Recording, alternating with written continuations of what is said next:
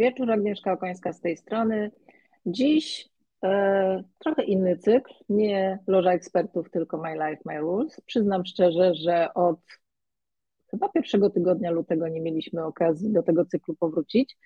E, I powiem dlaczego. Słuchajcie, to jest jakiś problem, że e, młodzi ludzie nie chcą się pochwalić tym, co już w życiu osiągnęli, a bardzo często osiągają bardzo, bardzo dużo.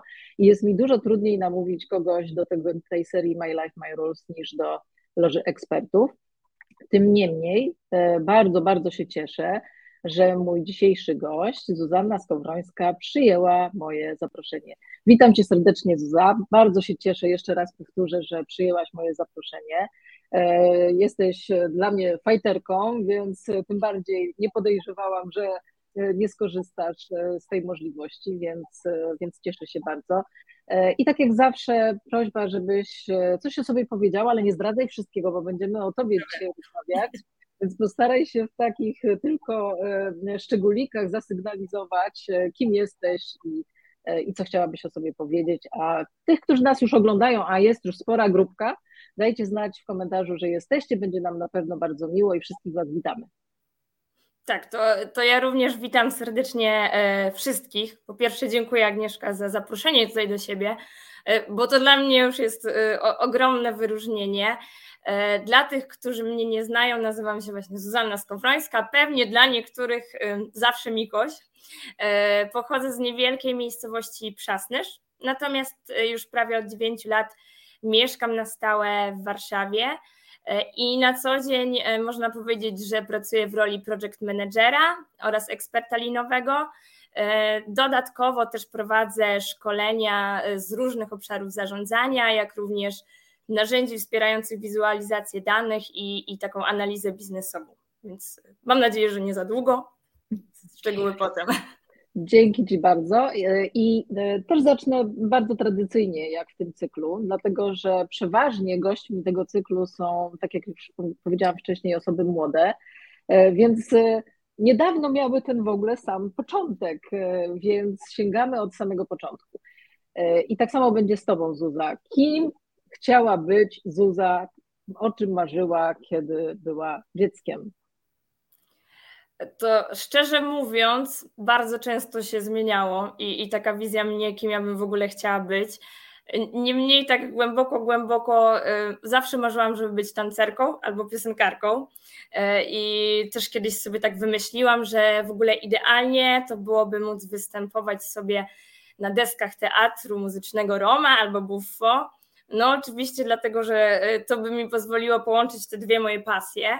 Więc e, jak jeździłam sobie na wycieczki szkolne tej wielkiej Warszawy, e, na różne przedstawienia, to, to zawsze zazdrościłam tym aktorom i gdzieś tam po cichu marzyłam, że, że kiedyś może będę mogła występować na, na scenie. Ale w szkole, jeśli była jakaś taka okazja, to, to, to rwałaś się do takich występów, czy, czy to tylko było marzenie, ale, ale nie dotykałaś go w realizacji? Raczej się rwałam i, i zawsze w takich przedstawieniach szkolnych e, brałam udział, tańczyłam, śpiewałam, grałam różne role, więc, więc tak, gdzieś tam do tego mnie zawsze ciągnęło. A powiedz, e, jeśli chcesz oczywiście to zdradzić, e, jakie studia wybrałaś i co tobą kierowało, że właśnie tak wybrałaś, a nie inaczej? Wybór studiów to, to szczerze mówiąc była dla mnie bardzo ciężka decyzja. Szczerze mówiąc, niestety w liceum nie miałam zielonego pojęcia, na jaki kierunek studiów chciałabym w ogóle iść. E, wiedziałam tylko, z jakich przedmiotów jestem dobra i, i będę chciała zdawać tą rozszerzoną maturę. No i wiedziałam, że na pewno to musi być Warszawa. Oczywiście dlatego, że zawsze zazdrościłam tego, ile tych możliwości mają dzieciaki w takiej stolicy w porównaniu do mhm. Małego miasta, z jakiego pochodzę. E, więc e, w momencie, jak już zdałam tą maturę, mm, no to zaczęłam dopiero się zastanawiać, to na co i gdzie ja teraz złożę te papiery. I oczywiście, jak mm, to ja złożyłam na zupełnie różne kierunki, na zupełnie różnych uczelniach i stwierdziłam, no to tam, gdzie się dostanę, to po prostu sobie pójdę. Niestety los się wszędzie. że dostałam się na większość z nich, zgadłaś, e, więc to nie rozwiązało mojego problemu, a, a trochę jeszcze go pogłębiło. E, decydowałam w ogóle pomiędzy geografią i matyk matyką, z tego myślę, że może będę nauczycielką, e, pomiędzy zarządzaniem, do którego zawsze mnie trochę ciągnęło, ale gdzieś nie byłam tego przekonana, No i do tego wszystkiego jeszcze, żeby było zupełnie z innej beczki, był AWF, bo przecież kochałam ten sport i taniec, więc analizowałam dużo, rozmawiałam z bliskimi mi osobami, Myślałam nawet wtedy, żeby rozpocząć dwa kierunki, no i mhm. zobaczyć też, co mi się po prostu spodoba. E, natomiast wtedy wyszła taka ustawa, że za drugie podejmowane studia trzeba zapłacić. Oczywiście rok później to zostało zniesione, e, więc e, odpuściłam sobie ten pomysł wtedy. No i cały czas ciągnęło mnie trochę do tego zarządzania, natomiast przerażało mnie to, że to stał się taki modny kierunek, bo wtedy bardzo dużo osób go kończyło, a wręcz się tak mówiło, że no teraz y, to wszyscy idą na zarządzanie. E, niemniej po tych wszystkich analizach y, zdecydowałam się właśnie na, na zarządzanie na Politechnice Warszawskiej, no bo wydawało mi się to wtedy taką najbardziej niezamykającą mnie po prostu ścieżką, mhm. tak, że to będzie trochę jeszcze taka otwarta e, bramka. E, natomiast muszę to jednak dodać, że wydaje mi się, że też ten problem nie leży często w młodzieży, że jest ona taka niezdecydowana, ale że zwyczajnie za mało się po prostu na ten temat y, w szkole rozmawia. To jest tak, że każdy skupia się na celu powiedzmy swojej firmy, czyli na najlepszych wynikach tutaj uzyskanych mhm. przez uczniów na maturze. Natomiast chyba zapomina się trochę o tym, że te cele, wyniki to tylko jakaś kropla w tym wszystkim że z tym coś trzeba później zrobić. Więc y, właśnie czytając Twoją książkę w ogóle y, i, i uzupełniając te wszystkie ćwiczenia, miałam taką myśl, kurczę, czemu ktoś nie pyta o tym w szkole? Czemu nikt nie pyta o czym marzę albo jak wyobrażam sobie w ogóle swój sukces? E, chociażby na jakiejś godzinie wychowawczej, tak? Więc czemu ten czas w ogóle poświęcany jest tak naprawdę na, nie wiem, przyniesienie usprawiedliwienia za nieobecności, mhm. E, więc e, jakoś tak poczułam, że, że to powinny być jakieś totalnie obowiązkowe zajęcia w szkole, naprawdę. Dzięki za, za te miłe słowa, ale prawdą jest, że nasz system edukacyjny zawsze taki był, jak ja do szkoły chodziłam również, nadal jest, że mm, dzieci czy potem młodzież, która jest doceniana jako ta najlepsza, najzdolniejsza, musi być dobra ze wszystkiego. Po prostu muszą być te szóstki czy piątki ze wszystkich przedmiotów i to trochę zabija też e, e, tą pasję i rozwijania tego, w czym naprawdę mamy autentyczny talent bo można sobie wyobrazić, żeby gdyby system edukacyjny wyglądał inaczej i premiował to, w czym jesteśmy dobrzy, żeby to jeszcze bardziej wzmacniać, żeby to rozwijać, żeby w tym się specjalizować, a trochę przymykać oko, nie mówię, że zupełnie odpuścić, bo ta wiedza ogólna jest potrzebna, ale żeby tak nie, nie piłować z każdego przedmiotu każdego, jeżeli nie ma do tego serca, e, to też pewnie, pewnie i nasze wybory potem by wyglądały inaczej, ale to bardzo, bardzo cenny głos e, w tej dyskusji, który dzisiaj podjęłyśmy. A powiedz, gdyby ci przyszło teraz z perspektywy, no, w sumie niedługiego czasu, ale jednak, gdyby ci przyszło przeżyć życie jeszcze raz i podejmować te wybory jeszcze raz, nie mówię, żeby teraz jakiś drugi kierunek robić, bo to zawsze można, tylko gdybyś dziś była wtedy, kiedy byłaś, kiedy wybierałaś, e, to wybrałabyś tak samo, czy zupełnie coś innego, w coś innego byś poszła? Wiesz co, ja bardzo często się nad tym zastanawiam i, i były mhm. momenty, kiedy bardzo żałowałam, że w sumie to właśnie nie poszłam w stronę chociażby tego tańca albo właśnie sportu. Miałam takie trochę poczucie, że właśnie tracę te swoje marzenia z dzieciństwa. Y, natomiast dzisiaj już patrzę na to mm, zupełnie inaczej, y, z dwóch względów. Myślę, że pierwszy to taki, że zawsze mam taką myśl, że nie poznałabym tych wszystkich wspaniałych ludzi, które miałam po prostu okazję poznać na swojej mhm. drodze i, i tego sobie totalnie nie wyobrażam. Natomiast y, drugie to jak już zaczęłam mm, tak jakby w praktyce wykorzystywać to swoje zarządzanie, e, no to okazało się, że mogę się w tym bardzo realizować i, i czerpię z tego bardzo dużo satysfakcji. Mhm. Więc albo miałam po prostu bardzo dużo szczęścia, albo trochę życie mnie dobrze pokierowało, więc y, Teraz myślę, że nie. A powiedz, a twoja pierwsza praca, taka poważna praca, nie jakaś tam dorywcza, kiedy się podczas studiów e, coś tam na swoje kieszonkowe zarabia, tylko taka poważna pierwsza praca, to co to było i, e, i, i, i czy coś fajnego z tego zostało w tobie? E, wiesz co, kiedy przyszedł taki w ogóle moment, w którym stwierdziłam, że, że warto byłoby zacząć budować jakieś doświadczenie, to, to zaczęłam właśnie sobie szukać jakiegoś ciekawego stażu, tak żebym mogła jeszcze to, to łączyć z dzienną magisterką. I oczywiście z racji tego, że w ogóle moja specjalność była związana z finansami, no to szukałam tego stażu w bankach, tak sobie jakoś to wszystko wymyśliłam. I, i byłam na wielu rozmowach, asesmentach. Natomiast w tych bankach było tak bardzo sztywno, a do tego wszyscy chodzili tak samo ubrani, że pomimo iż mhm. nawet dostałam w ogóle kilka propozycji, to pomyślałam sobie, Zuza, przecież ty tygodnia nie wytrzymasz w białej koszuli, ołówkowej, długiej spódnicy i obcasach. To totalnie Chociaż nie. na pewno byś bardzo dobrze wyglądała. tak, ale jakoś totalnie odwidziały mi się te banki. E, no i już na taką kolejną rekrutację, w jakiej wzięłam udział, to już była e, firma energetyczna, dobrze Ci znana. Rekrutowałam do projektu linowego, e, czyli optymalizacji procesów biznesowych i, i zmiany kultury organizacji. Na studiach bardzo mi się podobały zajęcia, na których omawialiśmy tak mhm. zwane szczupłe zarządzanie, ale no nie wiedziałam, że w praktyce są w ogóle takie firmy, które wdrażają to w Polsce, bo raczej e, gdzieś tam rozmawialiśmy o, o Toyocie, skupialiśmy się na tej Japonii, e, więc e, no jak zobaczyłam, że jest taka szansa, to że spróbuję. I, I tam na rozmowach rekrutacyjnych już poczułam te flow, więc moja mhm. intuicja podpowiadała mi, że, że tu się prędzej odnajdę.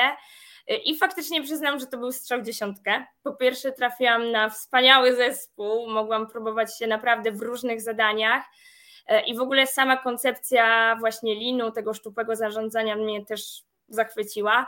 E, okazało się, że w ogóle praca może być fajniejsza niż szkoła czy studia, i, i oprócz takich mm, samych deadline'ów czy, czy wyznaczanych celów, no to można mieć przy tym po prostu też dużo satysfakcji, ale też dużo fanu. E, więc już wtedy totalnie przypadłam i wiedziałam, że chcę w tym kierunku dalej iść. Mm, no a z racji tego, że to była praca taka projektowa, no to również urodziło się we mnie trochę takie zamiłowanie do, do samego zarządzania projektami. A powiedz, czy na swojej drodze przez ten czas, kiedy byłaś e, no w tej naszej firmie, tak mogę już teraz powiedzieć, bo zdradziłaś to trochę, czy miałaś na swojej drodze kogoś, kogo mogłabyś dziś nazwać, że to był twój mentor? Zdecydowanie tak. E, miałam nawet e, jednego mentora formalnego w programie mentoringowym. Mhm. Natomiast nazwałabym również mentorkami dwie kobiety, które swoją drogą gościły już tutaj u, u ciebie, no bo faktycznie miały duży wpływ na to, jak się w ogóle odnalazłam w tym świecie biznesu i, i jak szybko mogłam się rozwinąć i poczuć się pewniej w tym wszystkim. A jak możesz porównać taki formalny program mentoringowy i taki nieformalny? Po prostu wybierasz sobie osobę, na której się wzorujesz i która w naturalny sposób z własnej nieprzymuszonej woli wspiera cię i rozwija. To, to który byś oceniła jako bardziej korzystny dla naszego rozwoju zawodowego? Czy każdy z nich ma swoje po prostu plusy i minusy, a, ale każdy warto polecić? Wydaje mi się, że każdy ma swoje plusy i minusy. Nie jest tak, że wybrałabym e, któryś jako, jako ten lepszy. Na pewno w tym takim formalnym e, jest to tak bardzo sformalizowane, że te cele mamy wyznaczone e, i, i, i jest to takie bardziej ustrukturyzowane, tak? Te spotkania, powiedzmy raz w miesiącu i tak dalej, to coś, co też tak trzyma w garści, żeby faktycznie mhm. realizować te cele. E, natomiast y, myślę, że ten taki nieformalny jest po prostu bardzo naturalny i, i też zdecydowanie go polecam, e, bo, bo jest taki chyba po prostu naturalnie dostosowany do, do, do naszej osoby. A każdy z nich, y, co, czego najbardziej Cię nauczył? Co najbardziej wyciągnęłaś z tych dwóch rodzajów mentoringu, powiedz? Wiesz, co jest tego bardzo dużo, ale może postaram się skupić no, mhm. na tych konkretach faktycznie. Chyba taka najważniejsza nauka, e, z której mogę skorzystać zarówno w pracy, jak i prywatnie, to, to słynne nieocenianie. E, mhm. Że za każdym zachowaniem, człowiekiem kryje się inna w ogóle historia, inny start, inne doświadczenie, więc bycie wolnym od takich uprzedzeń, a jednocześnie próby wejścia w buty tej osoby z tą takim zdecydowanie lepszym chyba rozwiązaniem e, i dają mhm. lepsze efekty przy współpracy. E, nauczyłam się również doceniania siebie i, i tego, że nie muszę być perfekcyjna, bo to nas tylko tak naprawdę ogranicza. E, tego też, że praca większości ludzi na tym świecie no, umówmy się, nie niesie za sobą aż takich ryzyk jak błąd lekarza, który właśnie ratuje komuś życie, więc też nie musimy się nią aż tak stresować, a nawet możemy sobie pozwalać na te popełnianie błędów, tak? Myślę, że my dzisiaj nakładamy na siebie zbyt dużą presję takiej każdej sferze życia, sami z siebie, jak również przez społeczeństwo, więc mm, to są takie na pewno cenne lekcje, które pozwalają nam tak naprawdę na samorozwój. E, I wśród takich mastów, które jeszcze chyba muszę wskazać, e, to oczywiście cały obszar komunikacji w biznesie i właśnie dawania i przyjmowania feedbacku. Mhm. Takie bardzo ważne umiejętności, których niestety nikt nas nie uczy też w szkole, bo wiadomo, łatwiej się stawia te oceny do dziennika niż chwali i daje takie elementy e, do poprawy. To też mnie tak nauczyło, że dużo lepsze efekty jesteśmy w stanie osiągnąć, chwaląc w ogóle ludzi, niż ciągle wytykając im błędy. A powiedz, e, no bo branża e, energetyczna jest specyficzna, to znaczy przede wszystkim obszary projektowe, które prowadziłaś, ja to wiem, więc mogę powiedzieć, dotyczyły też takiego, jakby to powiedzieć, bycia mistrzem w terenie, w energetyce. I teraz przychodzi tu młoda dziewczyna, E, przepraszam za kolokwializm, ale blondynka i mówi im, jak mają pracować. Powiedz, co było najtrudniejsze na, na, takim etapie pracy, albo najfajniejsze z kolei, bo być może to wcale nie było trudne, tylko dawało dużo fanu. E, gdzieś tam e, pokazywanie trochę innych ścieżek pracy osobom, które bardzo często mówią, że zęby zjadły na tym, co robią i przecież wiedzą najlepiej, jak to się robi wszystko było trudne, jeżeli mam powiedzieć, to, to wszystko było trudne, ale chyba w tym, że to było trudne, to, to był cały ten fan, bo wydaje mi się, że ja się bardzo szybko dużo nauczyłam i nauczyłam się też tego, żeby właśnie być trochę bardziej y, takim pewnym siebie, żeby gdzieś tam nie brać tego wszystkiego do siebie i, i, jeżeli y, chcę coś robić, to dalej to robić. Nie powiem też tutaj duże wsparcie w tym. Y, jest taka rola menedżera, który cię wspiera i, i ja to wsparcie mhm. po prostu dostawałam, więc myślę, że, że tak i, i faktycznie no, jak przychodziłam często, to, to tak, takie komentarze były i, i, gdzieś tam ta ocena była, że no co taka młoda dziewczyna może w ogóle mi mówić, jakie mam pracować.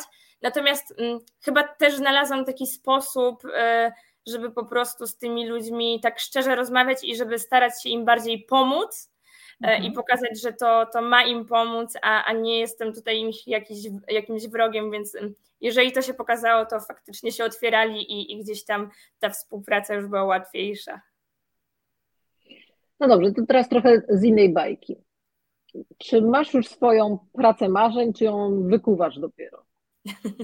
To jest bardzo trudne pytanie, bo zawsze w ogóle jak myślę sobie o, o pracy marzeń, to targam mną pomiędzy tymi wszystkimi obszarami, które lubię. Mhm. Natomiast y, wydaje mi się, że fajnie by było mimo wszystko móc połączyć którąś z moich pasji, zainteresowań z tym zarządzaniem. E, może właśnie otworzyć jakąś swoją firmę albo współpracować z kimś, kto jest właśnie dla mnie taką inspiracją w którejś z tych dziedzin. E, natomiast wydaje mi się, że bez względu na to, co to by było, to, to praca marzeń dla mnie to taka, gdzie po prostu ludzie, z którymi współpracuję, to taki dobrze zgrany team, który lubi siebie zarówno prywatnie, jak i służbowo, gdzie, gdzie przewodzi ten wspólny cel, a, a nie jakaś rywalizacja.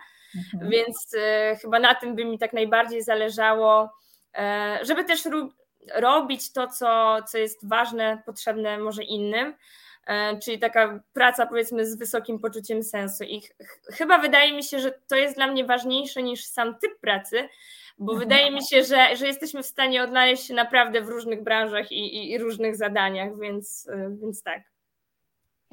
E, ostatnio tutaj gościła u mnie Kasia Dąbrowska, z którą rozmawiałyśmy o wartościach, jak one są bardzo ważne w miejscu pracy, ale też jak może nam zaszkodzić wręcz fizycznie zaszkodzić praca w miejscu, która jest niezgodna z naszymi wartościami. Ale też często jest tak, że firmy się afiszują wartościami, nawet gdzieś tam na tych transparentach, raportach rocznych je wypisują, a potem jak jesteś w środku w tej firmie, to się okazuje, że daleko e, z zachowaniami e, czy, czy z taką kulturą organizacyjną e, do tych wartości, które są gdzieś tam afiszowane. Ale powiedz dla Ciebie osobiście, czy ty potrafiłabyś nazwać dzisiaj już, jakie są twoje wartości w życiu takim zawodowym, ale też prywatnym, bo one bardzo często się wmieszają ze sobą.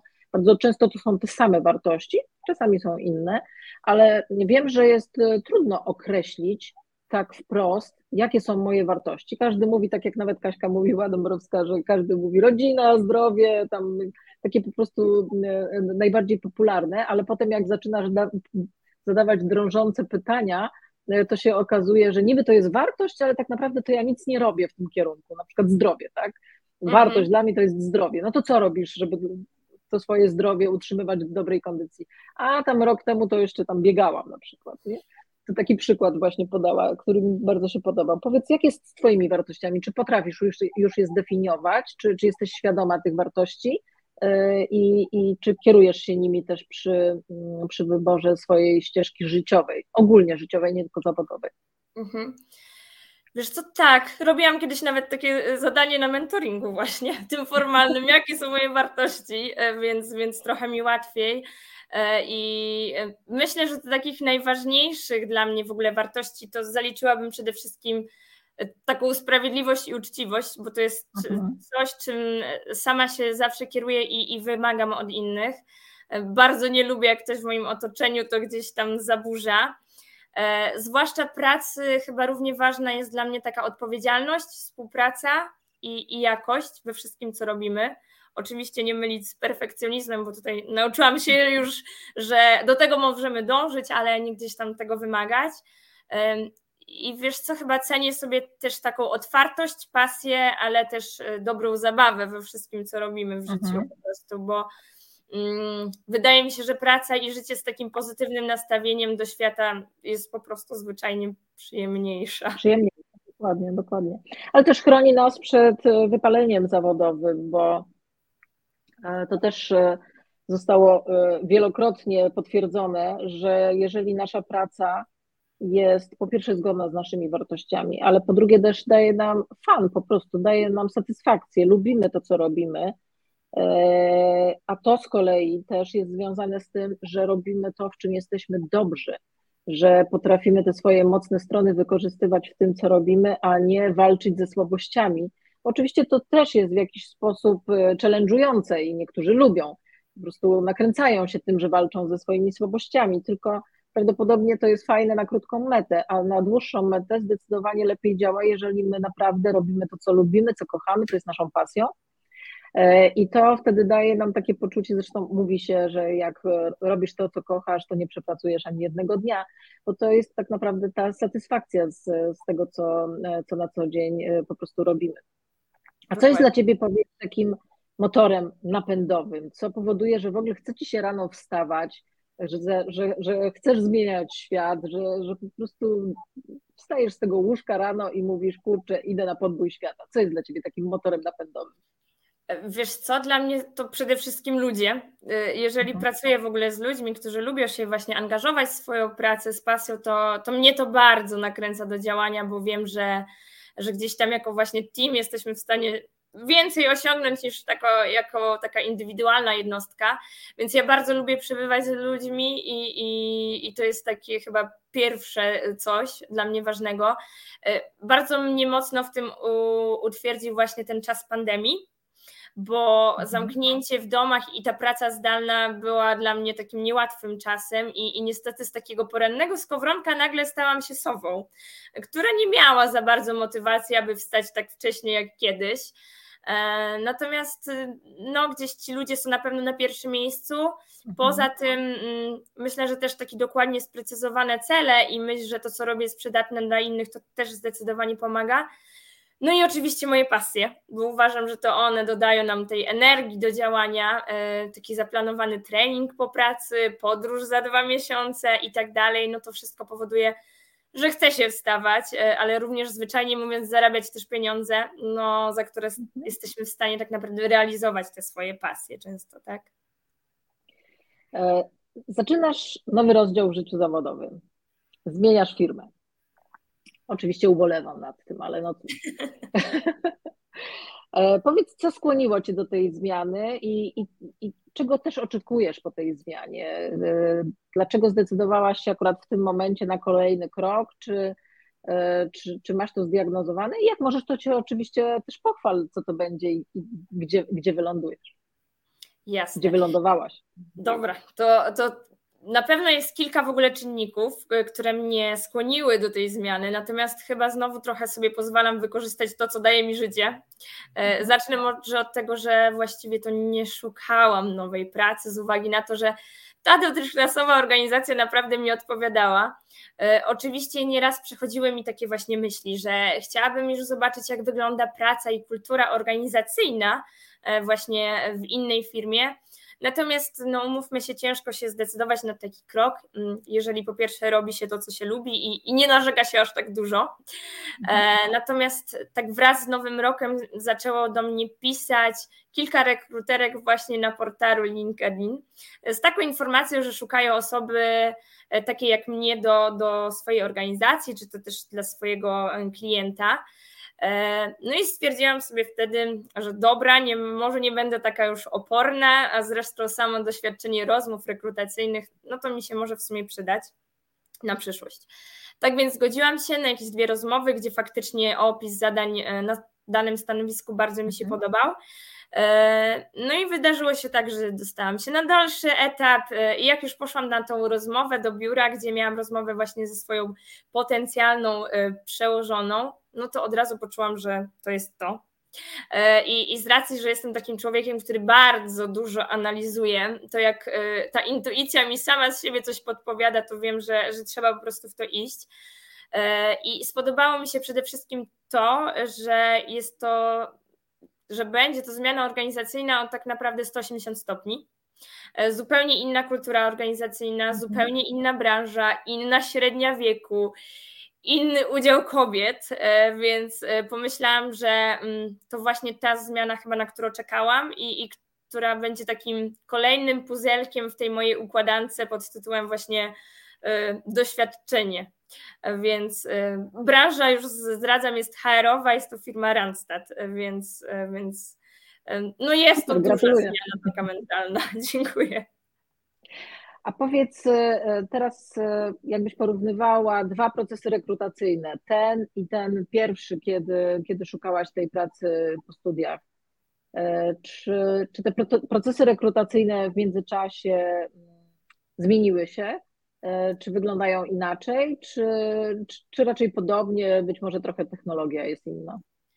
Wiesz co, po pierwsze to sam proces zaczynający się od LinkedIna jest zupełnie inny, e, mhm. więc tutaj już mogę powiedzieć, że wszystkim osobom, które są w ogóle otwarte na zmianę pracy, e, no to naprawdę polecam uzupełnienie swojego doświadczenia na tym portalu, e, bo wydaje mi się, że to jest taka wymarzona sytuacja dla pracownika, że to o niego się firmy starają, mhm. a nie on sam poszukuje i przy tym bardzo się po prostu stresuje.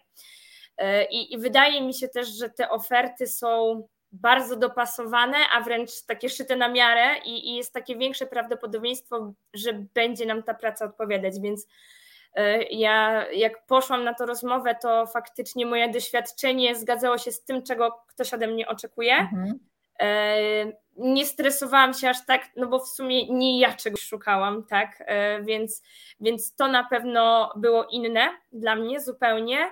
E, myślę, że mniej się, jak, jak byłam, szukałam na stażu e, jeszcze właśnie pracy, to e, dużo było dziwnych pytań, niestety, mm, w różnych, w różnych tutaj firmach. Natomiast faktycznie zupełnie inaczej już wygląda taka rozmowa na.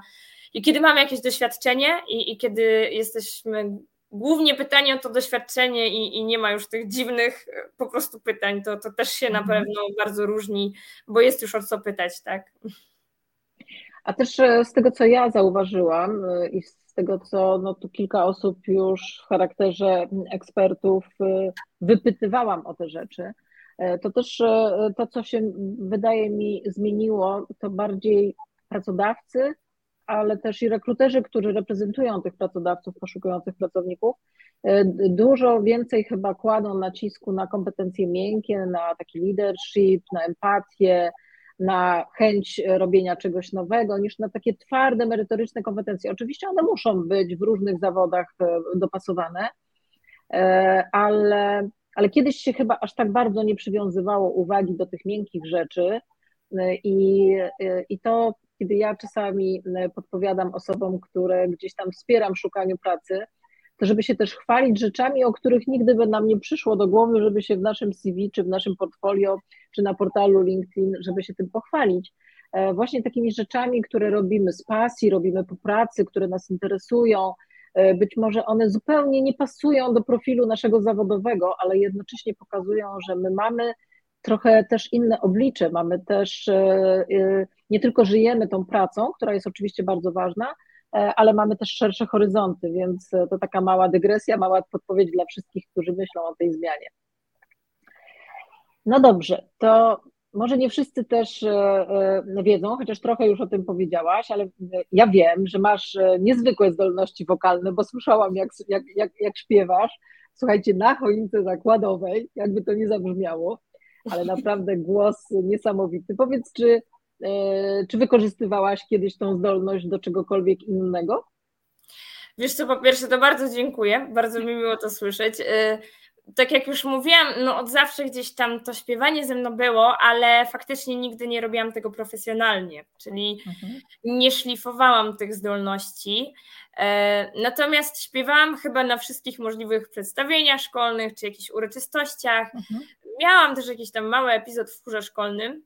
E, no i chyba nie, nie było wesela rodzinnego, na którym bym nie zaśpiewała piosenki dla pary młodej. E, natomiast tak naprawdę dopiero od jakiegoś czasu zaczęłam chodzić na lekcje śpiewu, no a wszystko za sprawą mojego męża, który w prezencie wykupił mi e, takie pierwsze lekcje śpiewu, no bo ja sama chyba nigdy nie miałam do tego aż tyle śmiałości, żeby gdzieś tam tak profesjonalnie to robić.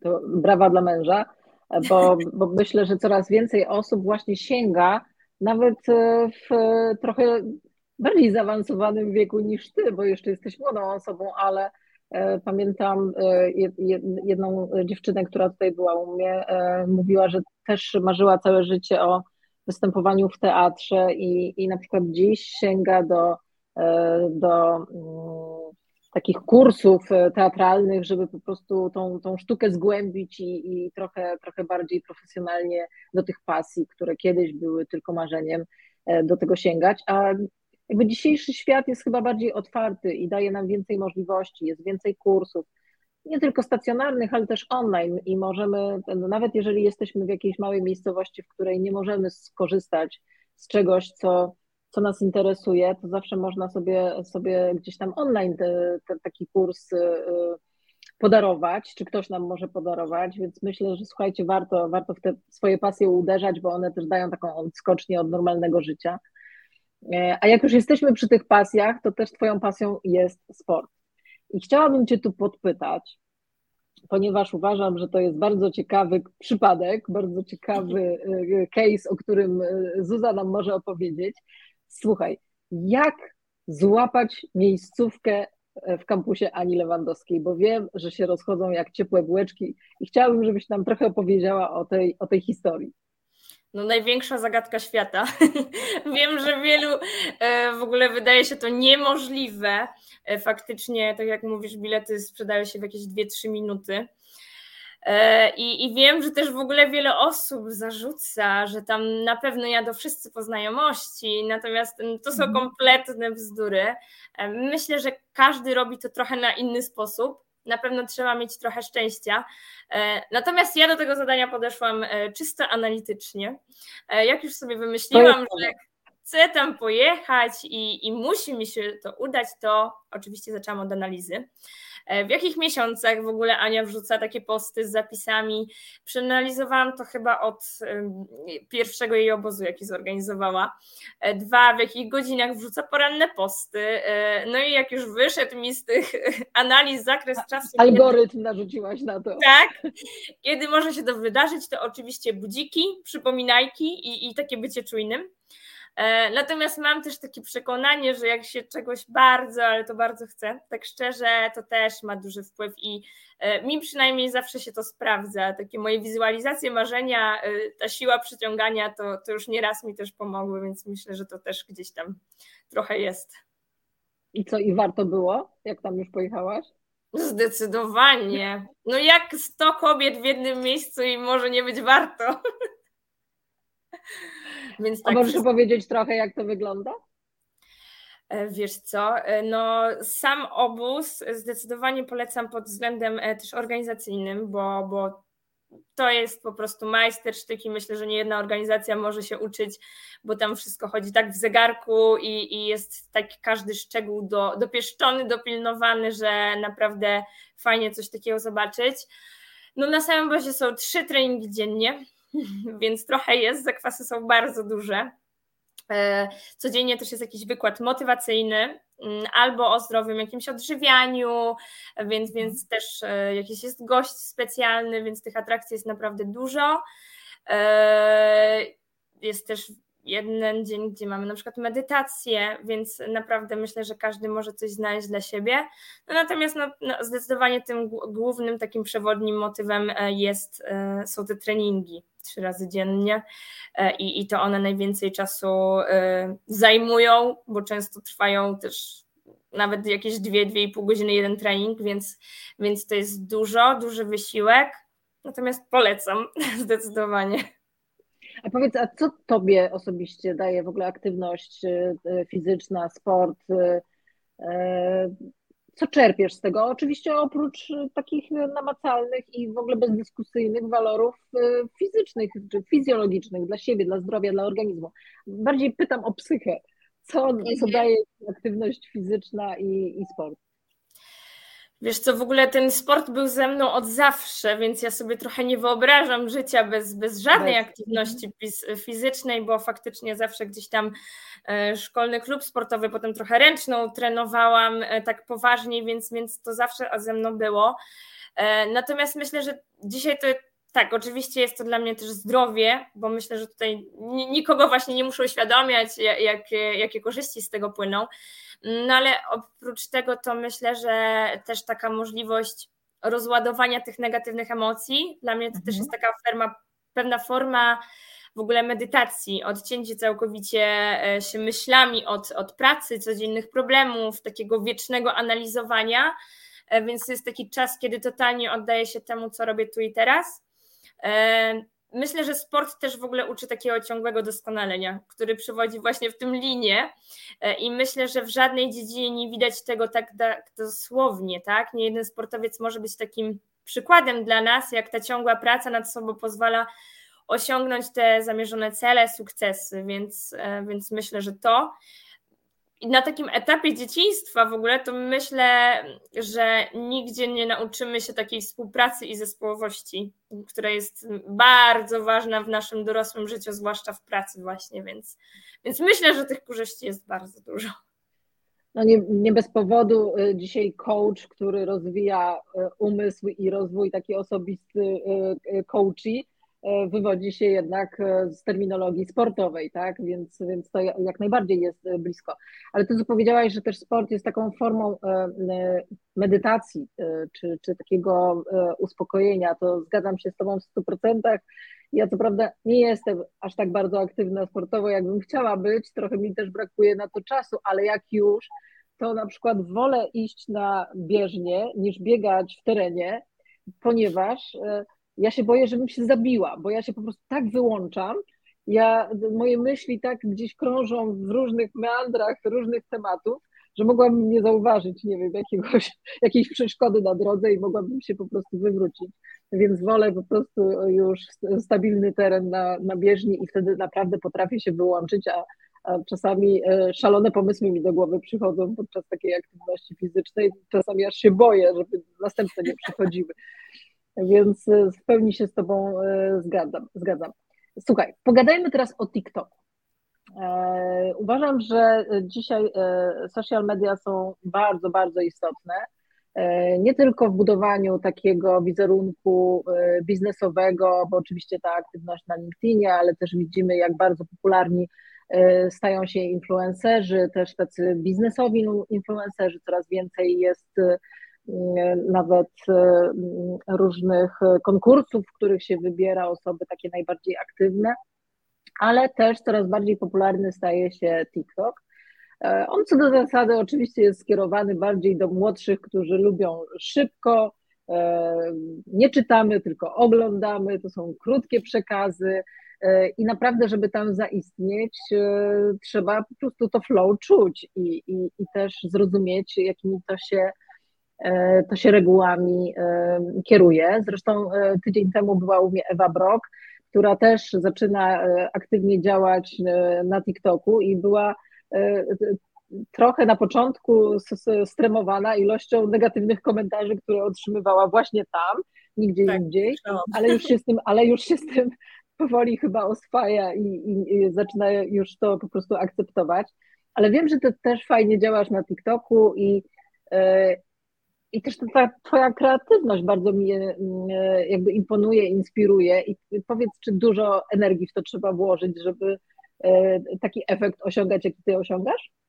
Dużo. Powiem szczerze, że, że ja w ogóle nigdy nie myślałam, jak już tak e, mówisz, to właśnie też myślałam, że to jest takie dla dzieci i ja nie myślałam, że raczej na tym portalu się kiedykolwiek pojawię. E, nie było to moim zamiarem. Natomiast ta przygoda trochę rozpoczęła się przez mojego właśnie chrześniaka. E, mhm. Wraz z moją młodszą kuzynką przyjechali do mnie na weekend i, i cały czas chcieli coś nagrać na tym TikToku. A, a że ja jestem taką ciocia, która e, wychodzi z założenia, że ani nie, bo nie, nie jest dobrym rozwiązaniem, ani macie telefon i się bawcie, no to zaczęłam robić to po prostu z nimi. I. I w mhm. momencie, kiedy oni pojechali już do domu, to w sumie na początku do tego nawet nie wracałam. Natomiast przyszła właśnie pandemia, y, która na mnie tak niezbyt korzystnie wpływała, bo ten kontakt z ludźmi i, i, te wszystkie zajęcia, na które wcześniej sobie chodziłam, no właśnie zostały mi odebrane. Stąd y, zaczęłam sobie z nudów trochę przeglądać tego TikToka, y, aż spodobało mi się to na tyle, że stwierdziłam, że ja też sobie coś nagram. I faktycznie okazało się, że to nagrywanie jest dużo fajniejsze niż oglądanie. E, miałam bardzo dużo fanu i, i pozwoliło mi to chociaż e, na chwilę mm, oderwać się od tego, że właśnie jestem zamknięta w tym mieszkaniu, więc zaczęłam nagrywać coraz więcej. E, I wiesz co, myślę, że to trochę też poruszyło tą moją artystyczną duszę, którą mhm. trochę porzuciłam wraz z tym dorosłym życiem, bo mogłam sobie właśnie coś tam zatańczyć, kogoś poudawać i, i tak dalej, więc ja się po prostu w tym dobrze czułam. E, no i inspirację oczywiście brałam głównie z oglądania też innych osób na tym portalu, jak też z mojej głowy po usłyszeniu chociażby jakiejś piosenki, tak, że coś tam można fajnego do tego zrobić. Ale powiem Ci, że e, no oczywiście, tak jak powiedziałaś, masz z tego wiele fanu, ale, e, ale jest wiele firm, osób prywatnych, które po prostu robią z tego model biznesowy i jak ja dzisiaj rozmawiam ze swoją córką, ale nie tylko, bo e, też z koleżankami z pracy, e, to wiele decyzji zakupowych dzisiaj podejmujemy e, w oparciu o to, co zobaczyłyśmy po prostu na TikToku.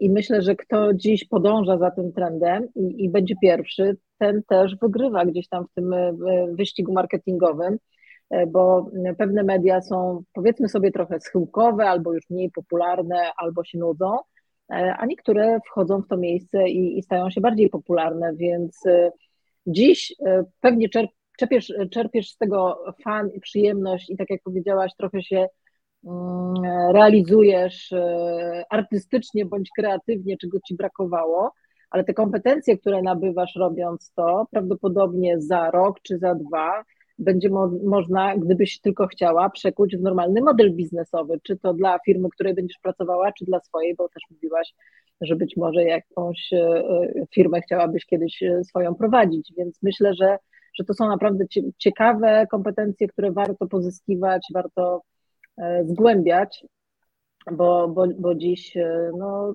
trochę pandemia w tym pomogła, ale ten świat online przejął wiele funkcji, przejął wiele modeli biznesowych i nawet jak nam się to nie do końca podoba, to moim zdaniem pełnego odwrotu już nie ma e, i raczej będzie to się tylko, tylko rozkręcać bardziej.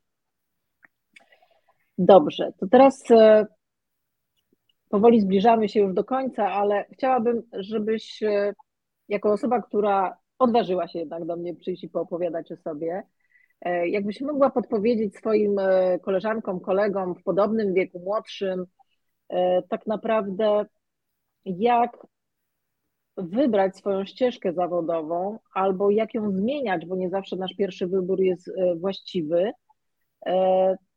A, a wiele osób się waha i, i, nie chce podejmować takich decyzji. Nawet sama powiedziałaś, że pracowało ci się dotychczasowej firmie dobrze, nie, nie, nie za bardzo miałaś na co narzekać, fajni ludzie, ale jednak zdecydowałaś się na zmianę. I teraz nie żałujesz prawdopodobnie jeszcze i mam nadzieję, że nie będziesz żałowała, że będzie to Twoje wymarzone miejsce. E, to co mogłabyś podpowiedzieć e, takim osobom, które się wahają, boją się i trochę tak zaczynają obrastać w tłuszczyk w strefie komfortu, w której są i boją się podjąć e, ryzykowne decyzje? Wiesz co, może w ogóle zaczynając od, od tego etapu, gdzie właśnie mm, wybieramy w ogóle to swoją ścieżkę, studia, mhm. jakie, jakie podejmiemy, to e, ja bym po pierwsze chyba radziła słuchać siebie i właśnie swojej intuicji przede wszystkim, bo nie oszukujmy się, nie będziemy autentyczni i dobrzy w czymś, co po prostu nam totalnie nie leży, mhm. tak? Jeżeli wymierzymy tą naszą drogę mm, niezgodną ze sobą, ale wyłącznie z rodzicami czy jakimiś obecnymi trendami, to faktycznie możemy najzwyczajniej w świecie się nie spełniać zawodowo. E, dwa, ja myślę, że żyjemy w takich czasach, w których wszystko tak bardzo szybko się zmienia, e, że nawet jeszcze nie wiemy, jakie w ogóle na nas możliwości czekają. E, I, I to, że też w ogóle wybierzemy dzisiaj jakieś studia czy jakąś pracę, no to nie znaczy, że tak naprawdę mm, za kilka lat nie, nie możemy chcieć robić czegoś zupełnie, totalnie innego. E, I, I myślę, że warto też zawsze podchodzić do tego z takim pozytywnym nastawieniem, że to nie jest jakiś zmarnowany czas, no bo każde to doświadczenie czy, czy wiedza może nam się przydać w najmniej oczekiwanym momencie. E, I, I też na przykład uważam, że osobiście studia to uczą czegoś znacznie więcej niż tylko tego, co wynieśliśmy z tych zajęć na uczelni. E, natomiast też polecałabym mm, w kontekście tych zmian e, na decydowanie się, na, na podejmowanie takich różnych zadań, nawet tych, które w ogóle nam totalnie nie leżą, bo może się okazać, że, że coś, czego od zawsze się baliśmy, w ogóle będzie mhm. nam sprawiało tak naprawdę najwięcej satysfakcji. E, więc nie bać się tych zmian, eksperymentować, pozwalać sobie też ten, na te błędy. Myślę, że to taka droga, dzięki której e, najprędzej gdzieś tam odnajdziemy siebie w tym wszystkim. Cieszę się, że powiedziałaś, jakie dodatkowe e, atrakcje dają studia. To tak fluidy wysyłam w kierunku mojego syna, który, który zaczyna mnie przekonywać, że jednak, znaczy, on oczywiście jest studentem, ale zaczyna mnie przekonywać, że w ogóle studia są nieistotne i nawet Elon Musk o tym mówi, że są nieistotne, warto jest, warto jest po prostu podążać za swoim powołaniem, za swoimi pasjami, a jednocześnie sam zatrudnia po najlepszych uczelniach specjalistów, więc trochę jest tak. niespójny w tym, co mówi. E, ale, ale doskonale jakby Cię rozumiem, o czym mówisz i, i, i też się z tym zgadzam, że, że jednak to, to takie też obycie akademickie i, i taka wiedza ogólna, którą musimy zdobyć, to nie chodzi o to, żeby mieć ten papierek ukończenia studiów, to po prostu chodzi o to, żeby mieć troszkę szersze horyzonty. Zawsze możemy zmienić profil zawodowy, zawsze możemy iść na jakieś studia podyplomowe, które zupełnie będą w innym kierunku. Możemy też w ogóle inne studia zrobić e, e, jako drugi fakultet, przecież e, można się uczyć całe życie do śmierci. E, I, i, I, myślę, że, że jednak e, warto, warto sięgać do, e, do tej takiej edukacji, która, która gdzieś tam nam te horyzonty poszerza. Ale sama powiedziałaś, że, że życie przynosi nam różne rozwiązania i że, że warto łapać te okazje. Ale powiedz, czy jakbym Cię spytała dzisiaj, Zuzanna za 10 lat, to Ty sobie planujesz to, gdzie będziesz? Bardzo dużo osób nie lubi tych pytań ja za 5 lat, ja za rok, ja za 5 lat, ja za 10 lat. Ale mhm. pytanie, czy jednak sobie stawiasz taki, taki kierunek i gdzieś tam sobie powolutku planujesz tą ścieżkę, co chciałabyś jeszcze zrobić i w którym kierunku? E, wiesz co, po pierwsze to dzisiaj w ogóle wydaje mi się, że 10 lat to jest tak dużo, że zastanawiam się, czy jest sens, żeby w ogóle się nad tym zastanawiać, bo bo faktycznie bardzo dużo się zmienia w tym naszym otoczeniu. E, zauważyłam, że mi osobiście dużo lepiej sprawdza się takie życie tu i teraz i korzystanie mhm. z tych wszystkich właśnie nadarzających się okazji, e, tak jak tutaj mówiłaś, płynięcie zgodnie z tym moim takim nurtem rzeki. E, natomiast gdzieś tam myślę sobie, że chciałabym kiedyś może mieć swoją firmę właśnie, móc zbudować jakoś swoją markę. Natomiast trochę też jestem otwarta na to po prostu, czego tak naprawdę mhm. świat będzie od Zuzy oczekiwał. Super. No to ostatnie pytanie. My Life, My Rules w wydaniu Zuzanny Skowrońskiej. Co jest takim twoim póki co e, e, flagowym dowodem na to, że tak przebiega twoje życie? Wiesz co, dla mnie to jest chyba tak przede wszystkim e, życie w takie w zgodzie ze sobą, e, bo wydaje mi się, że dzisiaj powstaje mnóstwo jakichś teorii, porad, jak trzeba żyć, co powinniśmy robić, żeby właśnie, nie wiem, zdobyć wymarzone chociażby stanowisko, pracę, jakąś mhm. podwyżkę. E, I oczywiście w tym wszystkim są porady, które bardzo się przydają, ale również takie, w których ja po prostu osobiście nie czułabym się dobrze. E, tak samo bardzo widoczne jest to w social mediach, jak już mm, poruszaliśmy ten temat. E, często jakieś skandale, niemoralne zachowania decydują o tym, że ktoś jest znany i, i zaczyna zarabiać na tym pieniądze, więc dla mnie to są takie granice, których e, też nigdy nie chciałabym po prostu przekraczać i, i wolę chyba budować w ogóle swoją karierę gdzieś tam po swojemu. E, więc moją taką zasadą w życiu chyba jest przede wszystkim działanie zgodnie z tymi swoimi ideałami i, i tego, jak zostałam wychowana po prostu przez moich rodziców. E, uważam, że są takie wartości, które pozwalają mi gdzieś codziennie na koniec dnia spojrzeć w lustro i powiedzieć, no Zuza, jesteś dobrym człowiekiem i, i, i to, co robisz jest ok, więc e, chyba tak najbardziej bym stawiała na to. Mogłaby być to puenta, ale chcę Ci powiedzieć, że chyba osiągnęłaś swój cel, bo bo masz po prostu fanów i właśnie chciałam Ci pokazać, że, że masz takie komentarze właśnie, że masz fanów. Pozdrawiamy Ole. E, Zuza, bardzo serdecznie Ci dziękuję. Naprawdę mam nadzieję, że teraz e, po, po dzisiejszym spotkaniu z Tobą, że będzie trochę więcej chętnych, młodych osób, które będą chciały tu przyjść i podzielić się swoim doświadczeniem i swoją drogą. Bo oczywiście ja mogę tych ekspertów tutaj spraszać co tydzień różnych, ale dla mnie wiele, wiele radości, wiele przyjemności i, i takiego naturalnego mm, zaciekawienia. Jednak są rozmowy z takimi osobami jak ty, które potrafią pokazać innym, że każdy z nas ma swoją bardzo ciekawą historię, ma wiele do zaoferowania, ma wiele do opowiedzenia e, i, i naprawdę mm, to my definiujemy, co jest naszym sukcesem i kiedy go osiągamy, więc e, wydaje mi się, że to jest najważniejsze w naszym życiu, żeby właśnie być zgodnym e, ze sobą. Bardzo serdecznie Ci dziękuję. E, za tydzień w kolejną, w kolejną środę kolejny odcinek. Jak zawsze nie będę zdradzać z kim. Dziękuję wszystkim, którzy z nami byli.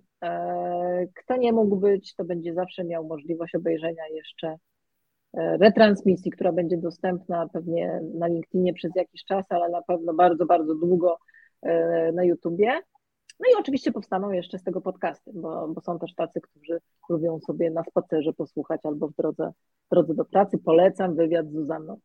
E, Zuzanna, jeszcze raz bardzo, bardzo serdecznie dziękuję Ci, że zgodziłaś się być dzisiaj z nami. Dziękuję również serdecznie i zachęcam, żeby, żeby spróbować swoich sił. Naprawdę fajne doświadczenie i fajne wyzwanie, więc nie taki diabeł straszny. Dzięki wszystkim i do zobaczenia następnym razem. Dziękuję.